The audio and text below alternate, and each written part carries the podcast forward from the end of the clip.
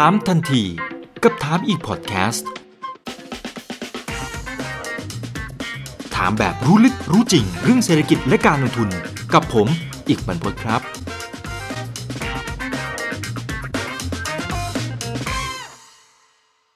วันนี้เรียนเชิญทนายของดรอาร์มตั้งนิรันดรนะครับ รองคณะบดีคณะนิติศาสตร์จุฬาลงกรณ์มหาวิทยาลัย และผู้อำนวยการศูนย์จีศึกษา จุฬาลงกรณ์มหาวิทยาลัยกลับมาร่วมพูดคุยกันอีกครั้งหนึ่งครับ สวัสดีครับพี่อาร์มครับ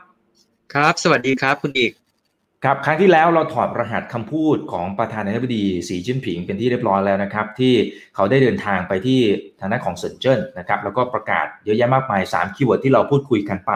นะครับ เรื่องของเขตเศรษฐกิจพิเศษ เรื่องของ Greater Bay Area เรื่องของเทคโนโลยี คนไหนที่ฟังไม่ทันยังไงนะครับ เข้าไปดูคลิปย้อนหลังกันได้นะครับ จะได้ไม่พลาดทุกข้อมูลนะครับ ที่ทางฝั่งของพี่อาร์มก็ตั้งใจ อยากจะมาแชร์กับพวกเราได้รับรู้รับทราบกันนะครับ ส่วนวันนี้ครับ topic ของเราก็จริง ๆ ก็คือหนังสือเล่มนี้แหละนะฮะคือ China Next Normal แต่ว่าเป็นน้ำจิ้มต้องบอกเลยนะครับว่าเป็นน้ำจิ้ม แล้วก็สำหรับท่านไหนนะครับที่อยากจะรู้ลึกเรื่องของรายละเอียดต่างๆนะครับก็สามารถเข้าไปศึกษาข้อมูลนะครับแล้วก็ไปซื้อได้ตามร้านหนังสือชั้นนำทั่วไปรวมถึงทางฝั่งของออนไลน์นะครับวิกฤตและโอกาสของจีนในโลกหลังโควิดนั่นเองนะครับ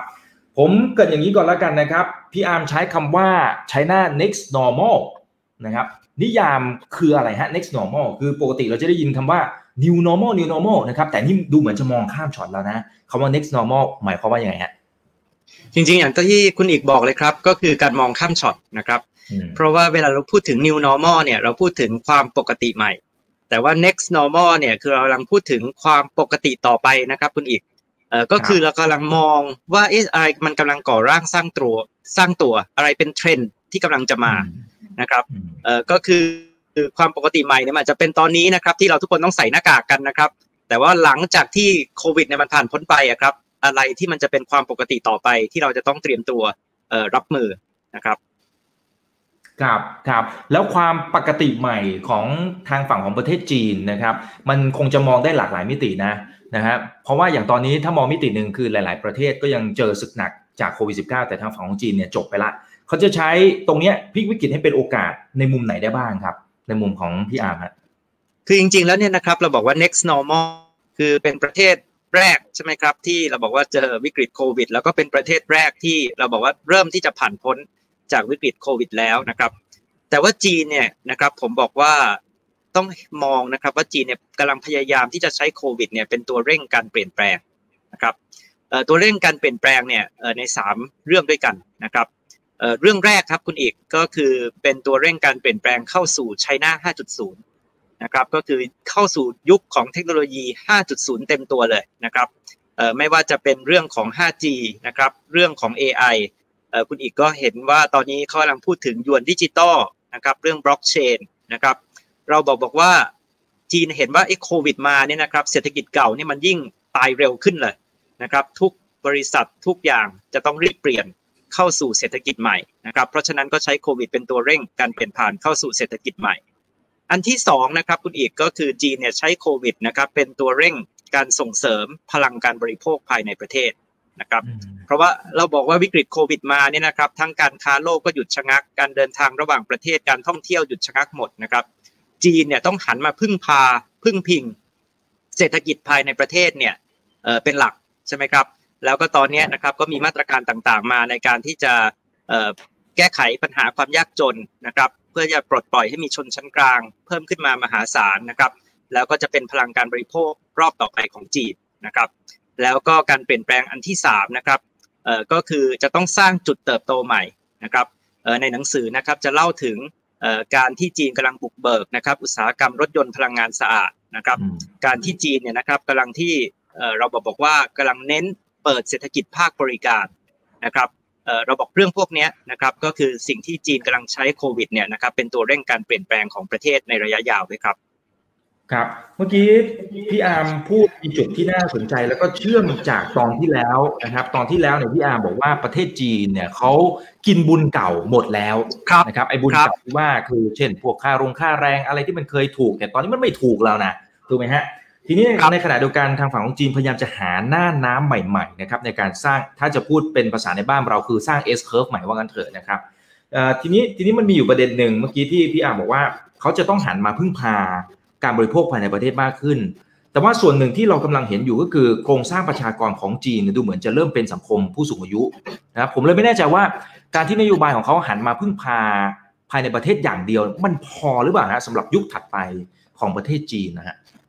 ครับก็คือว่าจริง ๆ แล้วเนี่ยนะครับ ตอนนี้จีนเนี่ยนะครับมียุทธศาสตร์ที่ชัดเจนออกมานะครับเอ่อเรียกว่ายุทธศาสตร์ two circulations ครับคุณอีกนะครับก็คือเป็นการหมุนเวียนเศรษฐกิจภายในประเทศนะครับ แต่ว่าขณะเดียวกันนะครับ ก็หมุนเวียนเศรษฐกิจต่างประเทศด้วย แล้วก็โดยที่บอกว่า 2 เศรษฐกิจนี้นะครับจะต้องเชื่อมโยงกันนะครับพูดง่ายๆเนี่ยนะครับก็คือสีจิ้นผิงเนี่ยเขาบอกว่าคงไม่ใช่การเน้นแต่เศรษฐกิจภายในประเทศอย่างเดียวนะครับ แต่ต้องพยายามที่จะเชื่อมโลกด้วย แต่การเชื่อมโลกเนี่ยก็เป็นเชื่อมพร้อมกับความท้าทายใหม่นะครับคุณอีกก็คือเราบอกว่าตอนนี้เนี่ยสหรัฐก็จะไม่คบค้ากับจีนใช่ไหมครับ แต่จีนเนี่ยต้องพยายามที่จะแสวงหาพันธมิตรทางการค้าใหม่นะครับเราก็จะเห็นว่าจีนเนี่ยก็เดินหน้านะครับยุทธศาสตร์หนึ่งแถบหนึ่งเส้นทางนะครับออกมาเชื่อมนะครับกับประเทศต่างๆในภูมิภาคอาเซียน ในเอเชียกลางนะครับในแอฟริกาเนี่ยมากขึ้นนะครับ แต่ว่าทั้งหมดนี้นะครับคุณอีกมันก็จะต้องตอบโจทย์ไปด้วยกันนะครับก็คือแน่นอนนะครับว่าเราพูดถึงว่าจีนกำลังก้าวเข้าสู่การเป็นสังคมผู้สูงอายุนะครับ แต่ว่าจริง ๆ แล้วเนี่ยจีนก็ยังมีข้อได้เปรียบนะครับ เพราะว่าจีนเนี่ยยังมีประชากรที่ยากจนที่พร้อมที่จะเติบโตนะครับ มาเป็นชนชั้นกลาง ที่จะเป็นพลังการบริโภคระลอกใหม่เนี่ยอีกค่อนข้างเยอะนะครับ ซึ่งเราบอกว่าตรงนี้นะครับจะมีมากกว่า 600 ล้านคนนะครับ เพราะฉะนั้นเนี่ยมันก็จะเป็น 2 ยุทธศาสตร์เนี่ยไปด้วยกันนะครับยุทธศาสตร์หนึ่งเนี่ยก็คือส่งเสริมพลังการบริโภคภายในประเทศนะครับโดยที่ใช้ประโยชน์จากชนชั้นกลางรุ่นใหม่ที่กำลังจะเติบโตขึ้นมานะครับแล้วก็อีกยุทธศาสตร์หนึ่งนะครับก็คือเชื่อมโลกด้วยนะครับแต่ก็คือการแสวงหาพันธมิตรใหม่ แสวงหาหุ้นส่วนเศรษฐกิจใหม่ หลังจากที่เกิดความท้าทายนะครับจากสงครามการค้ากับตะวันตกแล้วก็กับสหรัฐครับ ครับแต่การที่พยายามจะเชื่อมโลกเมื่อกี้พี่อามก็พูด ผมว่าเป็นประเด็นที่น่าสนใจคือทางฝั่งของสหรัฐอเมริกาเขาก็พยายามจะกีดกันนะครับ ซึ่งต่อให้คุณโจไบเดนนะครับหรือคุณโดนัลด์ทรัมป์ขึ้นมาดำรงตำแหน่งเป็นผู้นำเนี่ยพี่อามเคยฟันธงไว้กับรายการของเรานะครับ บอกว่ายังไงเสียในเรื่องของความสัมพันธ์กับทางฝั่งของจีนก็คงจะไม่ได้ไหลลื่นเหมือนกับในช่วงก่อนหน้านี้นะครับเพราะว่ามันก็คงเป็นนโยบายหนึ่งในไม่กี่นโยบายที่ทั้งสองท่านเนี่ยก็ดูเหมือนจะเห็นตรงกันนะครับ เพียงแต่ว่าท่าทีในการแสดงออกมันอาจจะไม่เหมือนกันแค่นั้นเองนะครับคุณโดนัลด์ทรัมป์อาจจะพูดตรงๆนะครับอาจจะเป็นท่าทีของนักธุรกิจที่คุยกันเรื่องของผลประโยชน์อะไรต่างๆ แต่คุณโจไบเดนอาจจะเป็นเรื่องของผู้ดีมีความสุภาพอะไรมากกว่า แต่ในท้ายที่สุดเนี่ยเป้าหมายมันก็คล้ายๆกันนะครับคือเป้าหมายคือก็คงจะไม่ได้ญาติดีกับทางฝั่งจีนเท่าไหร่ ในขณะเดียวกันพอหันไปดูทางฝั่งยุโรป ก็ดูเหมือนจะเป็นพันธมิตรกับทางฝั่งของสหรัฐอเมริกา นะครับเพราะฉะนั้นก็ก็มีโอกาสเหมือนกันที่เขาจะใช้นโยบายคล้ายๆกันนะครับคืออาจจะกีดกันนะทางฝั่งของจีน หันไปดูออสเตรเลียก็ดูจะเป็นประเด็นเหมือนกันนะครับพี่อามสรุปแล้วเนี่ยจีนเขาเขายังจะใช้นโยบายเชื่อมกับต่างประเทศเขาเขาจะไปในทางไหนฮะหรือแม้กระทั่งเอาถ้าสมมติมาในบ้านเรานะมันก็เริ่มมีกระแสต่อต้านอยู่บ้างนะครับกรณีที่ เขาอาจจะมาแบบโอ้โหเวลามาทีเนี่ยมากินรวบหมดเลยต้นน้ำกลางน้ำปลายน้ำมันก็เริ่มมีกระแสในการต่อต้านในบางประเทศเหมือนกัน สรุปแล้วเนี่ยมันในในในไอ้สอง circulation ไอ้ภายในประเทศไม่ห่วงเพราะเขาจัดการกันได้ แต่ไอ้ต่างประเทศนี่สิเขาจะไปทางไหนครับ ครับจริงๆแล้วต้องชวนเเรียนท่านผู้ฟังว่าในหนังสือ China Next Normal นะครับจะมีส่วนสำคัญเลยครับ คุณอีกที่พูดถึงเรื่องระเบียบโลก ระเบียบการค้าใหม่ แล้วก็ยุทธศาสตร์ยินหยางนะครับของจีน ในการจัดการกับความซับซ้อนที่เมื่อกี้คุณอีกพูดถึงในเรื่องการค้านะครับ แต่ว่าตอบคุณอีกง่าย ๆนะครับจีนเนี่ยอันดับแรกก็คือจีนก็ยังอยากจะคบกับตะวันตก ในส่วนที่คบได้นะครับ แน่นอนนะครับว่าตะวันตกเนี่ยพยายามที่จะแยกห่วงโซ่กับจีนเราเรียกว่า decoupling นะครับแต่ว่าที่เขาพยายามทำเนี่ยก็จะเป็นใน sector เทคโนโลยีเป็นหลักนะครับ เพราะเขาเห็นว่าเป็นภัยคุกคามกับความมั่นคงของตะวันตกด้วย แต่ว่าในส่วนอื่นๆนะครับ จีนก็ยังพยายามที่จะส่งเสริมนะครับการค้าเท่าที่ทำได้แหละครับคุณอีกนะครับแต่ขณะเดียวกันเนี่ยนะครับอันถัดมาก็เมื่อกี้ผมบอกแล้ว ก็คือต้องเปิดพรมแดนการค้าใหม่นะครับ เปิดหาหุ้นส่วนหาพันธมิตรนะครับใหม่ๆนะครับเพราะฉะนั้นจีนก็บุกไปนะครับในพื้นที่เอเชียกลางในพื้นที่อาเซียนนะครับ แน่นอนนะครับ บางที่ก็เกิดแรงต่อต้าน เกิดแรงกระแสทัดทานนะครับ แต่อันนี้ก็เป็นยุทธศาสตร์ที่จีนเนี่ยต้องแสวงหาพันธมิตรใหม่โดยเฉพาะจากประเทศกำลังพัฒนานะครับ แต่ข้อที่ 3 คุณอีกที่ผมจะบอกบอกว่าเขาเนี่ยกำลังจะตอบโจทย์เรื่องของกระแสต่อต้านเขายังไงเนี่ยนะครับเอ่อก็ตอนนี้เนี่ยนะครับเมืองจีนคุณอีกไม่รู้เคยได้ยินคำนี้ไหมนะครับ globalization 2.0นะครับอันนี้คือยุทธศาสตร์ใหม่ของรัฐบาลจีนนะครับ ผมคิดว่าก็น่าจะอยู่ในแผน พัฒนานะครับ5ปีนะครับฉบับใหม่ที่เขากำลังจะประกาศออกมาในปีหน้านะครับจีนบอกว่าจีนเนี่ยจะเป็นผู้นำในยุคโลกาภิวัตน์2.0 ซึ่งต่างจากโลกาภิวัตน์1.0 นะครับเพราะว่าโลกาภิวัตน์1.0 เนี่ยจีนบอกว่าแกนกลางเนี่ยก็คือขายของให้อเมริกานะครับแต่วันนี้โลกาภิวัตน์2.0 เนี่ยแกนกลางเนี่ยก็คือขายของให้คนจีน เพราะว่าจีนเนี่ยกำลังตอนนี้กลายเป็นตลาดขนาดใหญ่ขึ้นมาแทนที่สหรัฐเรียบร้อยแล้ว นะครับขณะเดียวกันเนี่ยโลกาภิวัตน์1.0เนี่ยคือการที่เราส่งสินค้าการขายในโลกยุคเก่า แต่ว่า 2.0เนี่ยจะเป็นการขายผ่านแพลตฟอร์มดิจิทัลเพราะฉะนั้นเนี่ยคุณอีกจะเริ่มเห็นว่าเขามีทั้งหยวนดิจิทัลใช่ไหมครับที่เริ่มที่จะออกมารองรับการค้าดิจิทัลแล้วนะครับ เพราะเขาเออบอกว่าไอ้ต่อไปเนี่ยนะครับการค้าเนี่ยนะครับมันจะหมุนเวียนรวดเร็วกว่าเดิมอีก เพราะว่ามันจะเป็นโลกดิจิตอลการค้าข้ามพรมแดนก็จะเป็นดิจิตอลนะครับ เอ่อแล้วก็ข้อที่สามคุณอีก ซึ่งอันนี้ก็น่าสนใจมากเลยก็คือจีนบอกว่าโลกาภิวัตน์1.0เนี่ย เป็นโลกาภิวัตน์ของประเทศพัฒนาแล้วกับทุนใหญ่นะครับบริษัทข้ามชาติเนี่ยต้องเป็นบริษัทที่เราบอกว่าเป็นบริษัทใหญ่ ๆ แต่ว่าจีนบอกว่าโลกาภิวัตน์2.0 นะครับ จะเป็นโลกาภิวัตน์ของประเทศกำลังพัฒนาและ SME นะครับ ก็คือจีนเนี่ยบอกว่าต่อไปเนี้ยนะครับผู้ประกอบการใน SME นะครับทุกคนเนี่ยจะเป็นบริษัทข้ามชาติโดยอัตโนมัติ เพราะว่าเรามีแค่สมาร์ทโฟนเนี่ยเราก็สามารถขายของไปเมืองจีนได้แล้วนะครับในอนาคตนะครับพร้อมกับแพลตฟอร์มนะครับอีคอมเมิร์ซของจีน พร้อมกับหยวนดิจิตอลต่างๆ ที่กำลังจะออกมานะครับครับอ่ามันก็เลยทำให้ทางฝั่งของจีนก็น่าจะพัฒนาไปที่จีนเนี่ยเชื่อมโลกนะครับโดยที่จีนเนี่ยจะเป็น คนที่ไม่ได้เชื่อมโลกโดยที่เอาประโยชน์อย่างเดียว แต่ว่าให้โอกาสกับ SME นะครับให้เข้าสู่ตลาดจีน ซึ่งเป็นผู้บริโภคตลาดผู้บริโภคขนาดใหญ่ด้วยนะครับเพราะฉะนั้นเราบอกว่าจริงๆแล้วเนี่ยผมคิดว่าจีนก็คงเข้าใจอยู่นะครับความท้าทายแล้วก็แรงกระแสกดดันแล้วก็ต่อต้านนะครับซึ่งสิ่งเหล่านี้ก็เป็นตัวที่เร่งให้เขาพยายามที่จะใช้วิสัยทัศน์ใหม่ๆ เกี่ยวกับการค้าโลกด้วยนะครับครับแต่ในความเป็นจริงคือถึงแม้ถึงแม้ว่าโอเคผมเห็นด้วยนะครับ การที่ เป็นการเปิดโอกาสนะครับให้กับคนในต่างประเทศหรือแม้กระทั่งคนไทย ถ้าอยากจะไปทำธุรกิจกับทางฝั่งของจีนเนี่ยโอ้ตลาดมันใหญ่มากจำนวนประชากร 1,400 ล้านคน แต่เอาเข้าจริง ๆ ในชีวิตจริงเนี่ยมันก็ไม่ง่ายอย่างนั้นนะครับ เพราะว่าทางฝั่งของผู้ประกอบการชาวจีนเขาก็แข็งแรงมากๆนะครับต้นทงต้นทุนไม่ต้องพูดถึงเลย เขาสามารถดั้มราคา ชนิดที่เราไม่มีทางสู้ได้เลยนะครับ สุดท้ายก็ก็เข้าอีหลอดเดิมหรือเปล่าครับพี่ยามคือคือสุดท้ายคือ เขาถึงแม้ว่าเขาจะมีการเปิดช่องว่างเปิดพื้นที่ให้กับพวกเราก็ได้ก็จริงนะแต่ในชีวิตความเป็นจริง เราก็สู้เขาไม่ได้อยู่ดี หรือเราจะต้องดิ้นยังไงฮะให้เราสู้เขาได้ใช่ครับคุณอีกเนี่ยพูดถูกต้องเลยนะครับ ก็คือว่าไอ้ทั้งหมดที่ผมพูดเนี่ยนะครับก็คือผมกำลังจะบอกว่าจีนเนี่ยเขาพยายามที่จะขายวิสัยทัศน์เขาพยายามจะแสดงนะครับว่าเอ๊ะมันเป็นวินวินได้อย่างไรบ้างนะครับแต่ว่าคุณอีกก็พูดถูกนะครับว่าจริงๆแล้วเนี่ยมันมีปัญหามันมีความท้าทาย มันมีคำถามเนี่ยค่อนข้างเยอะมากเนื่องจากสเกลใช่ไหมครับ เพราะว่าเขาเนี่ยสเกลเขาใหญ่กว่าเรานะครับเขาก็ทำได้ถูกกว่าเรานะครับเขาก็มีอำนาจต่อรองเอ่อที่มากกว่าเรานะครับเอ่อแน่นอนนะครับผมคิดว่าพวกนี้มันจะเป็นโจทย์สำคัญต่อไปนะครับสำหรับการที่เรารับมือกับจีน จริง ๆ แล้วเนี่ยคุณอีกครับไม่ใช่เฉพาะไปตลาดจีน แต่ทั้งตลาดทั้งทั้งทุนจีนที่จะมาบุกตลาดเราด้วยนะครับคุณอีก เพราะฉะนั้นเนี่ยผมมักจะพูดว่าเออสมัยก่อนเนี่ยนะครับ เรามักจะพูดว่าเอ้เราต้องมี China strategy บริษัทใหญ่ๆเนี่ยต้องมี China strategy ใช่ไหมในการไปบุกตลาดจีน หรือในการคิดเรื่องจีนนะครับ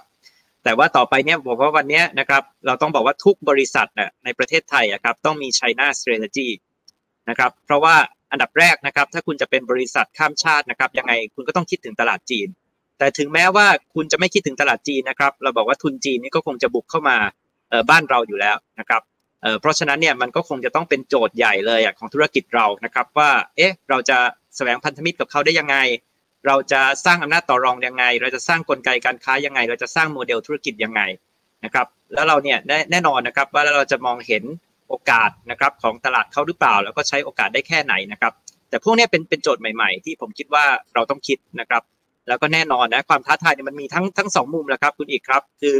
แง่หนึ่งนะครับเราบอกว่า เขาก็บุกมานะครับ แต่ในอีกแง่หนึ่งนะครับ เราก็บอกว่าเราก็มีโอกาสนะครับ ที่ถ้าเกิดว่าเราสามารถที่จะเรียนรู้ตอบโจทย์ตลาดนะครับ หรือว่า partner กับเขานะครับแล้วก็มีตลาดผู้บริโภคอีกพันล้านคนที่เราก็บุกไปได้เช่นเดียวกันนะครับ อืมครับครับโอเคครับเออทีนี้ผมผมจำได้ว่าพี่อาร์มเคยบอกผมนะครับว่า จุดเด่นอย่างหนึ่งของรัฐบาลจีนนะครับก็คือการที่เขาเชื่อมโยง ระหว่างนโยบายระยะสั้นกับระยะยาวได้ค่อนข้างจะดีเลยนะครับซึ่งแน่นอนก็จะแตกต่างจากหลาย ๆประเทศนะครับหลาย ๆประเทศมันอาจจะมีปัจจัยอื่นเข้ามาเพิ่มเติม เช่น ความไม่มีเสถียรภาพของรัฐบาลอยู่ๆอีกแป๊บหนึ่งเดี๋ยวก็อาจมีการเลือกตั้งใหม่เลยก็ตามนะเพียงแต่ว่าทางฝั่งของจีนเขาค่อนข้างจะมีเสถียรภาพ แล้วเขาเชื่อมโยงได้ค่อนข้างดีทั้งระยะสั้นและระยะยาวเนี่ย อยากให้พี่อาร์มยกตัวอย่างนะครับสำหรับตัวตัว next normal ของจีนที่เขามีการเชื่อมโยงระยะสั้นกับระยะยาว ให้คุณผู้ชมได้เห็นภาพกันหน่อยครับ แล้วมันจะเป็นโอกาสยังไงฮะ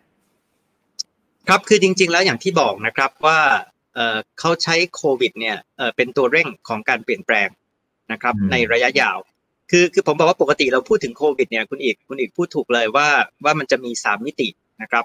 ก็คือมิติแรกเนี่ยก็คือเราบอกว่าเฮ้ยเราจะป้องกันไม่ให้โควิดเนี่ยมันระบาดยังไงนะครับ มิติที่2นะครับก็คือเราบอกว่าเฮ้ยเราจะเยียวยานะครับคนที่ได้รับผลกระทบระยะสั้นยังไง เราจะทำยังไงให้เราอยู่ได้ในระยะสั้นนะครับ แต่มิติที่3นะครับก็คือเราจะสามารถที่จะใช้โควิดเนี่ยเป็นตัวเร่งของการเปลี่ยนแปลง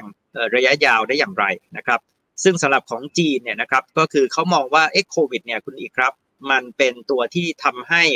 ตอนนี้นะครับทุกคนต้องมาใช้ดิจิตอลใช่ไหมครับ เราบอกบอกว่ามันเป็นตัวเร่งเลยนะครับในการที่แต่ละเมืองของจีนเนี่ยแต่เดิมเนี่ยนะครับไม่ได้เชื่อมข้อมูลเข้าหากันนะครับ แต่วันนี้เนี่ยเราบอกว่าตั้งแต่โควิดเป็นต้นมาเนี่ยเราเห็นมหกรรมในการที่แต่ละเมืองเนี่ยมีการเจราจาแลกเปลี่ยนเชื่อมโยงข้อมูลเข้าด้วยกันนะครับ เราเห็นว่าการลงทุนในโครงสร้างพื้นฐานครับคุณอิกครับ ถ้ามันเป็นวิกฤตแฮมเบอร์เกอร์เมื่อครั้งก่อนนะครับจีนเนี่ยกระตุ้นเศรษฐกิจด้วยการลงทุนสร้างสะพานสร้างถนนนะครับ สร้างท่าเรือ แต่ว่าวันนี้ครับคุณอีกเขาเรียกว่าซินจีเจียนนะครับก็คือ new infrastructure ก็คือลงทุนในโครงสร้างพื้นฐาน 5G นะครับคนจีนเนี่ยบอกว่าเเวลาเกิดวิกฤตธรรมชาติรอบที่แล้วเนี่ยนะครับเราลงทุนด้วยการขุดคูคลองนะครับแต่เราบอกว่าครั้งนี้นะครับเกิดวิกฤตโควิดครั้งนี้ ลงทุนด้วยการสร้างก้อนเมฆสร้างก้อนเมฆก็คือสร้างระบบคลาวนะครับ เรื่องพวกนี้ก็คือการที่ผมบอกว่าเอ้เขามองข้ามช็อตก็คือเขาไม่ได้คิดแค่เยียวยา ระยะสั้นนะครับ แต่เขาคิดด้วยว่าการกระตุ้นเศรษฐกิจนะครับต่อไปเนี่ยมันจะตอบโจทย์ระยะยาวอย่างไรนะครับ ยกตัวอย่างอีกอันนึงก็ได้นะครับว่าการกระตุ้นเศรษฐกิจอีกอันหนึ่งที่จีนทำตอนนี้นะครับ ก็คือการสร้างที่พักอาศัยราคาถูกให้กับแรงงานชนบทที่ย้ายเข้าเมืองนะครับ เพื่อที่ว่าถ้าเกิดว่าต่อไปเนี่ยคนกลุ่มนี้เนี่ยนะครับมีหลักประกันในเรื่องที่อยู่อาศัยเขาก็จะได้เป็นพลังการบริโภค เอาเงินเขาออกมาจับจ่ายใช้สอย ตอบโจทย์เศรษฐกิจการบริโภค ของจีนได้นะครับเพราะฉะนั้นเนี่ยเราก็บอกแล้วเศรษฐกิจที่นำโดยเทคโนโลยีนะครับเศรษฐกิจที่เราบอกว่าขับเคลื่อนโดยการบริโภคนะครับสิ่งเหล่านี้นะครับก็คือการเปลี่ยนแปลงโครงสร้างเศรษฐกิจระยะยาวของประเทศจีนครับการที่เขาเปลี่ยนแปลงได้ค่อนข้างจะเร็วนะครับแล้วก็ในหลากหลายมิติในเวลาพร้อม ๆ กันเนี่ยนะครับ ถ้าสมมุติว่ากดปุ่ม fast forward ไปข้างหน้าเลยอีกสัก 5 ปี 10 ปีเนี่ย ภาพของจีนที่เราเห็นในทุกวันนี้ที่มีการพัฒนามาเยอะมากๆเนี่ยมันจะมันจะเปลี่ยนโฉมขนาดไหนฮะเราทางด้านของพี่อาร์มพอจะจินตนาการภาพของประเทศจีนเห็นภาพยังไงบ้างฮะเราลองเปรียบเทียบอย่างนี้นะครับ คุณอีกครับเเขาบอกว่าวันนี้นะครับในสหรัฐอเมริกาเนี่ยมีเมืองที่มีประชากรหนึ่งล้านคน คือเมืองที่ไซส์คนเนี่ยมีคนอยู่หนึ่งล้านคนเนี่ยในสหรัฐเนี่ยมีอยู่สิบสองเมืองนะครับ ในเมืองจีนเนี่ยนะครับมีอยู่ประมาณหนึ่งร้อยหกสิบเมือง นะครับคุณอีกแต่เขาบอกว่าเมื่อกี้คุณอีกบอก fast forward ไปกี่ปีนะครับสักห้าปีปีก็ได้ฮะครับห้าปีสิบปีเนี่ยเขาบอกว่าเมืองที่มีประชากรหนึ่งล้านคนในเมืองจีนเนี่ยจะมีสามร้อยเมืองใช่ไหมเพิ่มอีกเท่าตัวใช่ไหมครับ ทีนี้ผมก็บอกว่าเราก็จินตนาการดูว่ามันจะเป็นพลังการบริโภคที่มหึมาขนาดไหนใช่ไหมครับคือเราเนี่ยมักจะพูดกันนะครับว่า ขนาดเศรษฐกิจของจีนเนี่ยกำลังจะแซงหน้าสหรัฐ คือตอนนี้นะครับก็เป็นเบอร์สองนะครับ แต่ว่าถ้าเกิดว่าเราวัดกันตาม PPP นะครับก็คือ purchasing power parity เนี่ยคือคือวัดจากแล้วก็ค่าครองชีพเนี่ยเราบอกว่าตอนนี้จีนก็เป็นเศรษฐกิจที่มีขนาดเป็นอันดับหนึ่งแต่ว่าผมเนี่ยมักจะบอกว่าจริง ๆ ขนาดเศรษฐกิจเนี่ยไม่ได้สำคัญนะครับ เท่ากับขนาดของตลาดผู้บริโภคคุณอีก ใช่ไหมแล้วผมบอกว่าจริง ๆ การเปลี่ยนแปลงเนี่ยที่ต่อไปเนี่ยจะสำคัญมากเลยต่อการคิดอะไรต่อมิอะไรของเราเนี่ยก็คือ ตอนนี้นะครับตลาดผู้บริโภคแต่เดิมเนี่ยสหรัฐเนี่ยเป็นตลาดผู้บริโภคที่ใหญ่ที่สุดในโลกนะครับสหรัฐมีชนชั้นกลางมากที่สุดในโลกนะครับ แต่ว่าตอนนี้นะครับจีนเนี่ยกำลังก้าวขึ้นมาเป็นตลาดผู้บริโภคอันดับหนึ่งของโลกนะครับจีนจะมีชนชั้นกลางเนี่ยมหาศาลนะครับ เพราะว่าเราบอกว่าเขากำลังมีชนชั้นกลางใหม่เพิ่มอีก 600 ล้านคน แล้วทั้งหมดเนี่ยเป็นประชากรเมืองใช่ไหมครับที่อาศัยอยู่ในเมืองนะครับเราบอกว่าเมืองที่มีประชากร 1 ล้านคนเนี่ยมีถึง 300 เมืองอะในอีก 5-6 ปีต่อจากนี้นะครับเราบอกว่าอันเนี้ยก็คือถ้าเราถามว่าภาพการเปลี่ยนแปลงของจีนเนี่ยจะเป็นยังไงนะครับก็คือเราบอกว่ามันจะเป็นตลาดขนาดใหญ่ตลาดสำคัญ เพราะฉะนั้นเนี่ยผมคิดว่า next normal เนี่ยความหมายหนึ่งครับคุณอีกก็คือเอ่อ next normal เนี่ยนะครับไม่ว่าของไทยของโลกเนี่ยมันปฏิเสธไม่ได้ครับที่เราจะต้องมี China strategy อย่างที่คุณอีกบอก นะครับว่าแน่นอนนะครับในเนี้ยมันมีความท้าทายมหาศาล ทั้งสเกลของจีน ทั้งทุนจีนที่บุกเข้ามานะครับ ทั้งที่คุณอีกบอกว่าเขาจะกินรวบไหมเราจะรับมือกับเขายังไง แต่ว่าผมเนี่ยก็อยากจะชี้ด้วยครับว่ามันก็มีโอกาสมหาศาลเหมือนกันนะครับสำหรับคนที่มองเห็นโอกาสนะครับ แล้วก็เข้าใจการเปลี่ยนแปลงของจีนครับ ครับ คือเราเราพูดถึงข้อดีทางฝั่งของจีนมาเยอะพอสมควรนะครับ แล้วก็ดูเหมือนเขาจะรู้จุดอ่อนของตัวเองอยู่หลายอย่างอยู่เหมือนกันนะครับ เมื่อกี้เมื่อกี้ชวนพี่อามคุยแล้วครับว่าพอกดปุ่ม fast forward ไป 5 ปี 10 ปีโอเคนะครับก็จะมีเรื่องของกำลังซื้อนะครับชนชั้นกลางอะไรก็คงจะเพิ่มมากขึ้นนะครับ ตัวนี้ก็จะเป็นข้อดีของเขาเรื่องของเผลอๆไอ้พวกความอัจฉริยะเทคโนโลยีต่างๆ ก็คงจะก้าวล้ำไปอีกเยอะเลยทีเดียว แต่ณเวลาตรงนั้นเนี่ยมันจะมีอะไรที่ถือว่าเป็นความท้าทายของประเทศของเขานะนะครับที่จะเป็นโจทย์ใหญ่ ณเวลานั้นที่เขาต้องแก้ไขในตัวของเขาเองนะครับ ครับผมคิดว่าหนึ่งเนี่ยนะครับก็คือความผันผวนในทางระหว่างประเทศนะครับคุณอีกเออแล้วก็จริง ๆ แล้วเนี่ยผมคิดว่ามันก็จะมีคำถามใหญ่มากนะครับ ว่าจีนเนี่ยจะสามารถที่จะพึ่งพาตัวเองในเรื่องเทคโนโลยีเนี่ยได้มากน้อยแค่ไหนนะครับก็คือจริง ๆ แล้วเนี่ยเอออย่างที่เราพูดกันนะครับว่าสหรัฐเนี่ยนะครับยังไงก็ตามเนี่ยก็มีความแข็งแกร่งในเรื่องเทคโนโลยีพื้นฐาน แล้วก็สมัยก่อนเนี่ยเทคโนโลยีจีนหลายอย่างเนี่ยเราบอกว่าจีนเนี่ยเก่งเรื่องแอปพลิเคชันนะครับเอ่อแต่ว่าหลายอย่างเนี่ยก็ยังต้องใช้เทคโนโลยีสหรัฐเนี่ยเป็นพื้นฐานนะครับเอ่อเพราะฉะนั้นเนี่ยตอนนี้จริง ๆ วันนี้ก็ยังเป็นคำถามใหญ่นะครับว่าจีนเนี่ยจะสามารถที่จะไล่ทันนะครับในเรื่องเทคโนโลยีในเรื่องของว่าเทคโนโลยีต่างๆเนี่ยจีนสามารถทำโดยที่พึ่งพาตัวเองได้ไหมนะครับ อันนี้ก็คือความท้าทายข้อแรกนะครับ ความท้าทายข้อที่2นะครับคุณอีกเอ่อ ก็คงจะเป็นเรื่องของการเมืองด้วยนะครับเอ่อก็คือแน่นอนนะครับที่เราบอกบอกว่าตอนนี้มันดูเหมือนมีเสถียรภาพนะครับเอ่อแต่ว่าจริง ๆ แล้วเนี่ยเออเราก็บอกบอกว่าการเมืองจีนเนี่ยนะครับอีกมันก็เป็นปัจจัยหนึ่งที่ที่น่าสนใจนะครับก็คือเออสีจิ้นผิงนะครับเออจะอยู่ระยะยาวแค่ไหนใช่ไหมครับแล้วก็ผู้นำรุ่นถัดไปนะครับจะเป็นยังไงการเปลี่ยนถ่ายอำนาจนะครับจะมีเสถียรภาพไหม นะครับเเรื่องเหล่านี้อันนี้ก็น่าจะเป็นอีกอีกปัจจัยหนึ่งนะครับที่ที่อาจจะกระทบนะครับปัจจัยที่3นะครับคุณอีกก็คือมันก็เหมือนกับการบาลานซ์เรื่องต่างๆนะครับเพราะว่าคุณอีกครับวันนี้จริง ๆ ที่เราเริ่มต้นกันขึ้นมาเนี่ยก็คือเราเริ่มต้นจากการที่บอกว่าจีนเนี่ยบุญเก่าเริ่มหมดแล้วใช่ไหมครับเพราะว่าคุณอีกก็พูดถึงว่าเขาเป็นสังคมผู้สูงอายุนะครับแรงงานราคาถูกนะครับเขาก็หมดแล้วนะครับเราพูดถึงว่าการค้าโลกนะครับสหรัฐ ตะวันตกเนี่ยก็มีทัศนคติที่เป็นปฏิปักษ์กับจีนใช่ไหมครับอ่าแล้วเราก็บอกว่ามันมีกับดักหนี้นะที่มันก็ตามล่าตามไล่ล่าเขานะครับขณะเดียวกันเนี่ยเราก็บอกว่าวันนี้มันก็มีโอกาสที่เขาก็มองเห็นนะครับว่าก็คือเขาต้องรีบเปลี่ยนผ่านเศรษฐกิจ เป็นเศรษฐกิจยุคใหม่เอ่อเป็นเศรษฐกิจที่ใช้เทคโนโลยีนะครับเขาจะต้องมาเน้นเอ่อการที่เปลี่ยนให้เป็นพลังการบริโภคมหาศาลนะครับเป็นเมืองใหญ่นะครับ เราจะบอกบอกว่าเขาก็มีการสร้างจุดเติบโตใหม่ๆนะครับไม่ว่าจะเป็นในภาคอุตสาหกรรมรถยนต์พลังงานสะอาดนะครับในภาคอุตสาหกรรม AI นะครับสิ่งเหล่านี้นะครับนักวิชาการจีนครับเขาเรียกว่ามันเหมือนกับอะไรครับ คนที่กำลังไต่เส้นลวดคุณอิกนะครับก็คือต้อง balance ให้ได้นะครับขณะเดียวกันเนี่ยเขาพูดให้เห็นภาพมากกว่านั้นนะครับ ก็คือไต่เส้นลวดนะครับข้างหลังเนี่ยนะครับไฟลามมาแล้วนะครับ เพราะฉะนั้นเนี่ยก็คือความท้าทายของจีน แต่ว่ามันก็ไม่มีทางอื่นที่จะไปครับ นอกจากพยายามเดินไปข้างหน้าให้เร็วที่สุดให้ทันใช่ไหมครับก่อนที่ไฟจะลามมานะครับเพราะฉะนั้นเนี่ยเราถึงบอกว่าเอ๊ะทำไมจีนถึงทุ่มสุดตัวในเรื่องของ 5G นะครับในเรื่อง AI ในเรื่อง Big Data ในเรื่องของแอปพลิเคชันเทคโนโลยีต่างๆ เพราะว่าถ้าเกิดว่าไม่ไปทางนี้นะครับ เราก็บอกบอกว่าไอ้ปัญหาระเบิดต่างๆ ที่ซ่อนอยู่ใต้พรมเนี่ยที่สะสมมาเนี่ยมันก็ระเบิดมันก็เป็นเรื่องของการ balance จุดเติบโตใหม่นะครับให้ก้าวให้เร็ว ให้ก้าวให้ทันและก้าวให้ดีนะครับก่อนที่เราบอกบอกว่าไอ้ความท้าทายเศรษฐกิจเดิม ที่เป็นรากฐานของจีนเนี่ยมันจะระเบิดขึ้นมาครับเมื่อกี้มีประเด็นหนึ่งนะครับที่ที่เราคุยจริงๆตั้งแต่ตอนต้นละนะครับ ก็คือเรื่องของปัญหาสังคมผู้สูงอายุ ซึ่งซึ่งหลายๆประเทศเนี่ยผมว่ากำลังจะเจอปัญหาคล้ายๆกันนะครับ ญี่ปุ่นเจอกันไปก่อนเพื่อนละบ้านเราก็กำลังจะมาสิงคโปร์ก็กำลังจะมานะครับ ทางฝั่งของจีนผมว่าเขาก็น่าจะเห็นปัญหานี้เหมือนกัน แต่ว่าเท่าที่พี่อัมพอจะมีข้อมูลไหมครับว่าแนวทางในการแก้ไขปัญหานี้ในอนาคตของเขาเนี่ยเขาจะมีแนวทางในแบบไหนบ้างนะครับเพราะในท้ายที่สุดต่อให้เขาพัฒนาอะไรไปแก้แค่ไหนนะครับ แต่ถ้าเจอสังคมผู้สูงอายุเข้าไปเนี่ยมันก็อาจจะสะดุดได้เหมือนกันนะครับครับคือผมคิดว่าสังคมผู้สูงอายุเนี่ยนะครับคุณอีก อันนี้ก็ก็เป็นสิ่งที่น่าสนใจนะครับ เพราะว่าผมว่ามันเหมือนกับทุกเรื่องนะคุณอีกครับ ก็คืออันนึงมันก็เป็นความท้าทายนะครับ แต่อันนึงเนี่ยมันก็เป็นโอกาสด้วยนะครับ